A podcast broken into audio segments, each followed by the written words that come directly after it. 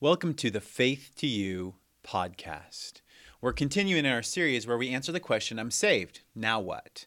This is part 12 in Romans chapter 8. And today we're going to look at verses 28 through verse 31. And we're going to talk about the reality that no one can work against God's plan. You know, I grew up watching a TV show called The A Team. And one, one of the moments that was iconic in that show was at the end of every single episode, the leader, Hannibal, would always say, I love it when a plan comes together. And during the show, there would be all of these events that would transpire that would, you, you would wonder, how is this team going to get through this? How they're going to make it through? How are they going to be able to, to have the victory? How are they going to come out on the other side? And, and you never know how it all come together but it always did. And you know, when you watch a show like that, you you know ultimately things are going to work out, um, but you don't always know how. You know, it's the same in the Christian life. We know ultimately all things work together for good, but we don't always know how. Do you know where that comes from? Do you know where we get that idea from in Scripture?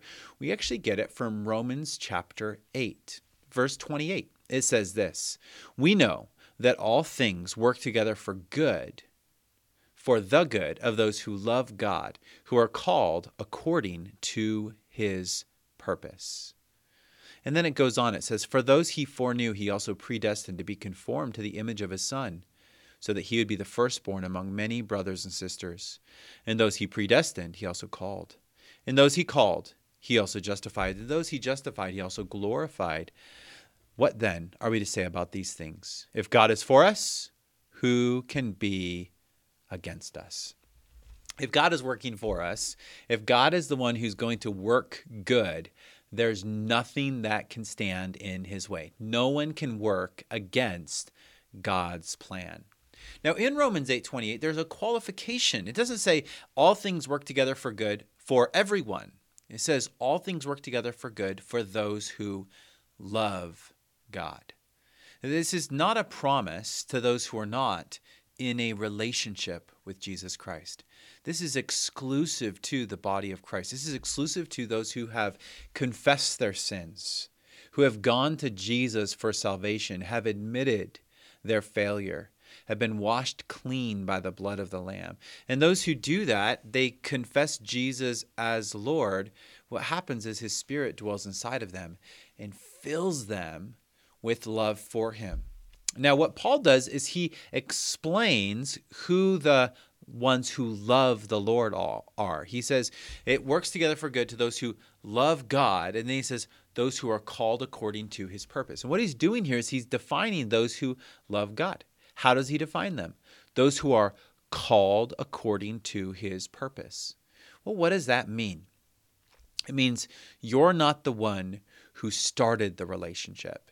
You didn't go out and find God, He found you. You didn't love Him first, He loved you first. That's what First John tells us. This is love, not that we loved Him first, but that He loved us. And, and what did He do because of His love for us? He opened our eyes, He opened our hearts, He gave us the faith that we needed to believe in Him. It's all a gift, it's all grace. And that's what Paul goes on to explain. He defines what it means to be called according to his purpose. What does it mean to be called according to God's purpose? That's what verses 29 and 30 are, about. It says, For those he foreknew, he also predestined to be conformed to the image of his Son, so that he would be the firstborn among many brothers and sisters. And those he predestined, he also called. And those he called, he also justified. And those he justified, he also glorified. So, what does it mean, those who are called according to his purpose? Who's that talking about? It's talking about those whom God foreknew, predestined, and called. Now, what's interesting is he defines these terms. He defines those who are predestined as those who are predestined to be conformed to the image of his son, that he might be the firstborn among many brethren. In other words, God's plan was for us to be like Jesus Christ. God's plan in eternity past was for the church to look like Jesus. That's what he's talking about. That's who the called are. Those God has destined to look like Jesus. You don't make yourself look like Jesus. It's God's purpose, it's God's plan, it's God's work. And, and who is it that he predestines? He defines those as those whom he foreknew.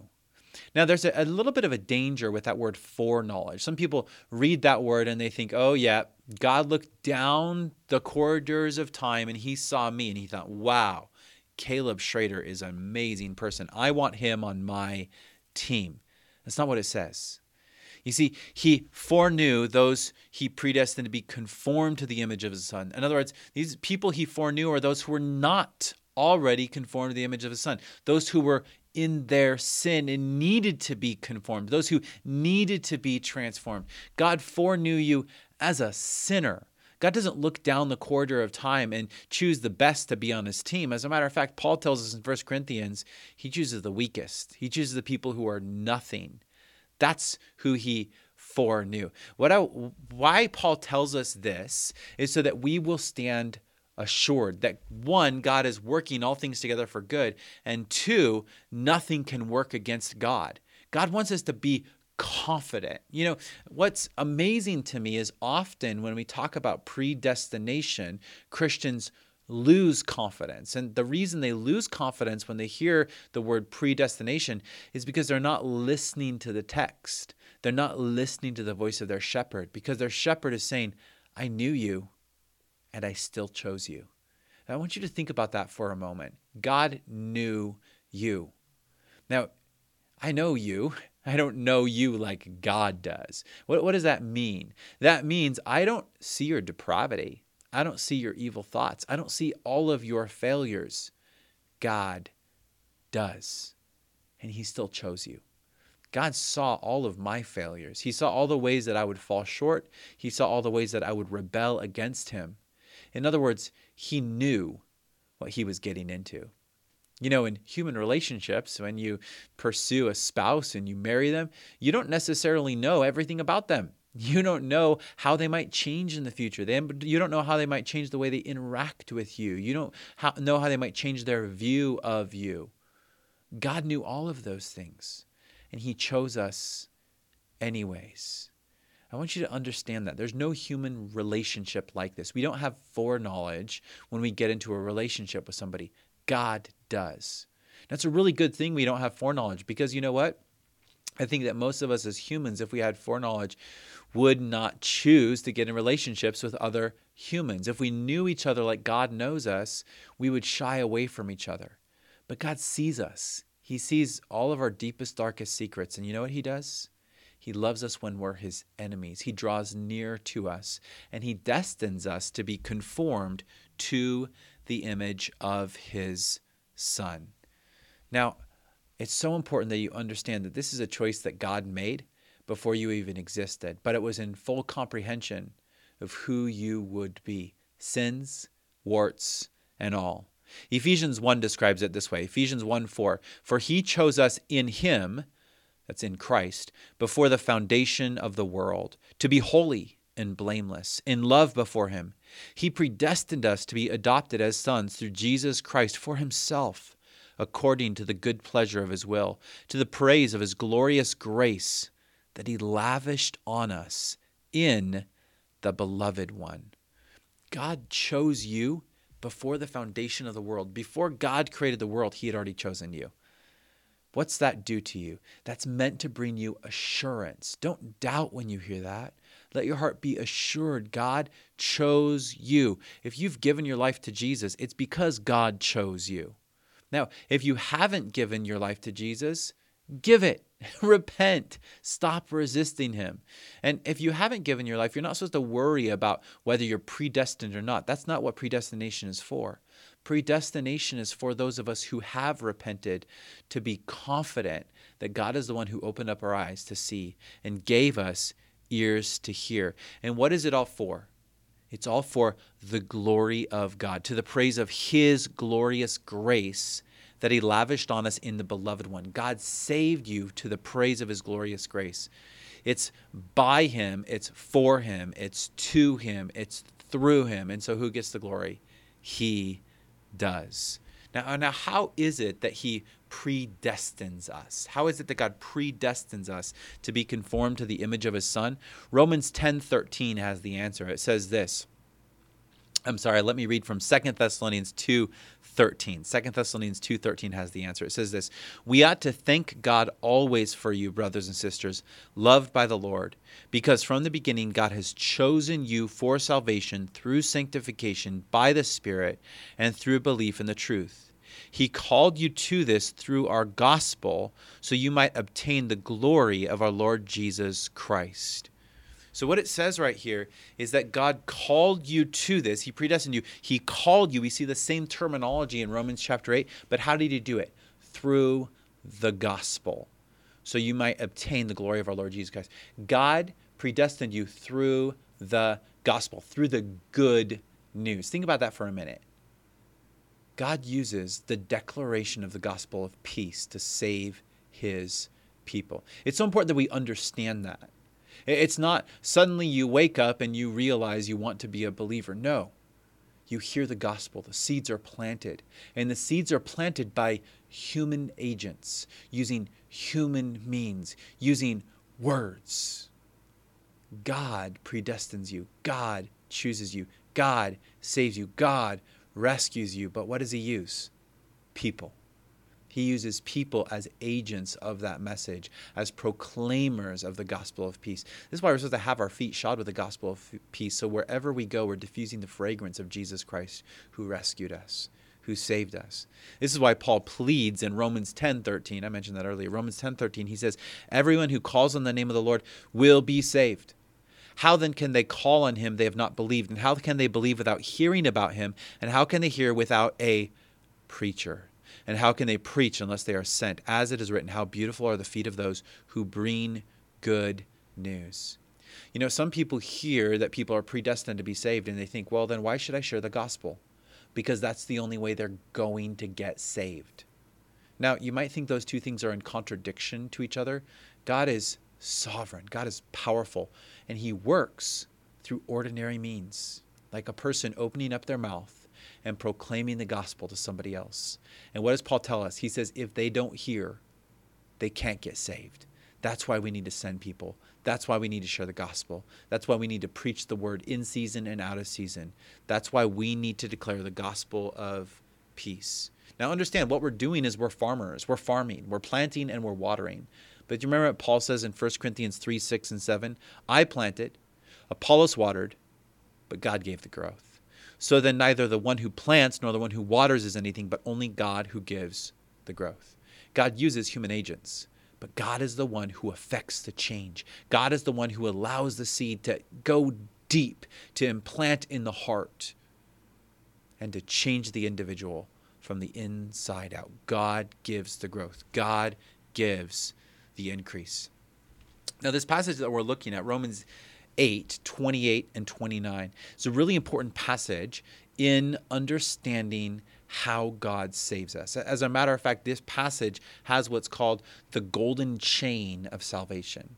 And you hear this sort of order in Romans 8, 28 and 29. It says that God foreknew, whom God foreknew, he predestined, whom he predestined, he called, whom he called, he justified, whom he justified, he glorified. And the reason that we call it a golden chain is because each link is connected to the next but cannot be broken. It's an unbreakable golden chain. And this is why Paul says things like, I am confident that he who began a good work in you is going to bring it to completion. He's going to finish what he started. That's why he says things like, I'm confident of better things concerning you. Uh, that's why Paul, Peter says things like, I, am trying to stir you up by way of reminder. That's why John says things like, You already know these things. There's a confidence that we see in the gospel writers. Why? Because God is the one who works that salvation. God foreknew, predestined, called, justified, and glorified us. Now, what does that reveal to us about salvation? It shows us salvation is God ordained, God orchestrated, God ordered. And what does that mean? That means that God gets all the glory. I don't get glory. I can say, I found God. I figured it out. I did the math and I realized this was the conclusion I should come to. Now, here's the crazy thing is that is what's happening on my end is I'm thinking about the gospel, I'm processing the gospel, I'm seeing God, and I'm recognizing the truth, the reality that God is glorious, that God is lovely, that God made a way for me to be saved. But I need to understand that that simple logic of the gospel is only understood by grace, is only understood because God takes blinders off my eyes, because God gives me a heart of flesh. He gives me a sensitivity to his spirit. He gives me ears to hear. The gospel is extremely logical. It's perfectly rational. But you need to understand this. Those in the world have chosen to blind themselves to the reality of the gospel. They've rejected knowledge, they've rejected God. They're dumb and blind willfully. And because of that, God turns them over, it says, to a reprobate mind, a mind that doesn't work right. Your brain works right not because you're intelligent, but because God is gracious. And those he foreknew, he called, and those he called, he predestined. Now, there's we've talked about those first three links, but what are the last two? Justified and glorified. What does it mean to be justified? How am I justified? Well, if you read through the book of Romans, you'll get it. You're justified by faith, by faith alone. And the example of that is Abraham, who believed God and it was counted to him as righteousness. The faith is what God uses, God uses to effect justification in my life. And the example, Abraham, what happens with him? God tells him he's going to take him out. He's going to bless all the nations through him. He tells him he's going to be a mighty nation. He says there's going to he's going to receive the seed blessing that God promised all the way back in Genesis chapter 3. Well, what does Abraham do when he hears that? He believes God can do that. That's what faith is. It's abject dependence upon God to keep his word abject dependence upon God to keep his word. That's what Abraham does. He abjectly depends upon God. How does he demonstrate that? Well, first he goes out, he leaves everything he knows, and he says, You know what, God? I'm going to depend upon you and not myself. Now, that's that's a process in his life. That's a process of him coming to depend upon the Lord more and more. And then he, he messes up. He messes up and lying about his wife. He messes up and sleeping with Hagar. But ultimately, he gets to that point where he's ready to sacrifice his only begotten son on the altar because God told him to. And that's what happens with abject dependence is it grows over time. And we see that with Abraham. But when was he saved? when he looked at the stars and God said, Your descendants are going to be as many, and he believed God. That's what saved him. That kind of belief. He depended on God to do what God said in his life. But what does Paul tell us? He tells us those he glorified, those he justified, he also glorified. Now, what's interesting is all of these are spoken of in the past tense. God has done this in the past in your life. And what's interesting about that word glorified is it's a past, present, and future reality. Uh, what do I mean? I mean, God is glorified when He rescues you. God is glorified in your life when He rescues you. God is glorified in your life when you walk in conformity to His word and people look at you and they glorify your Father who's in heaven because they know you can't do that. They know God's working through you. And then one day we're going to live with Him forever in glory. We're going to receive our resurrected bodies and they're going to be glorified. So this glorified is a past, present, and future reality. And I, get that from a couple of places. One place is in John 17 when Jesus is praying to his Father at the end of his life. He says, I pray for them. I'm not praying for the world, but for those you've given me because they are yours. Everything I have is yours, and everything you have is mine, and I am glorified in them. Jesus is glorified in the church. Presently, Jesus is glorified in his church. Paul says it this way, 2 Corinthians 3:18, we all with unveiled faces are looking as in a mirror at the glory of the Lord and are being transformed into the same image from glory to glory. This is from the Lord who is the Spirit. Paul says we're being transformed from glory to glory. So we're in process. We're being conformed to his image. We're looking more and more like him every single day. That's called sanctification. And that's what's happening right now in this present reality of glory as I'm being transformed from one image of glory to another. Now, Paul, John talks about this in his epistle. He explains that one day we'll be fully transformed. And that day is going to happen when we see Jesus. 1 John 3 2 says, Dear friends, we are God's children now, and what we will be has not yet been revealed. We know that when he appears, we will be like him because we will see him as he is. That's future glory. We see him and then we get it. Then we know that's who I am. I am in Christ. My life is hidden with God in Christ. And when we see Christ, then we'll finally be like him, fully transformed into our glorious, new, resurrected bodies. So what's what's his conclusion? I, I, read to you all the way through verse 31 where it says this, what then are we to say about these things? If God is for us, who is against us? If God is for us, who is against us? If God is the one who orders your salvation, if God is the one who foreknew you, chose you, He's the one who orchestrates it. If God is the one who works all things together for good to those whom He called, who can stand against you? I hope you get the answer. No one. No one can stop what God is doing. God cannot be stopped. You cannot save yourself, you cannot glorify yourself, and you can't stop God from doing His work in your life. He's going to get it done to those who are called according to His purpose.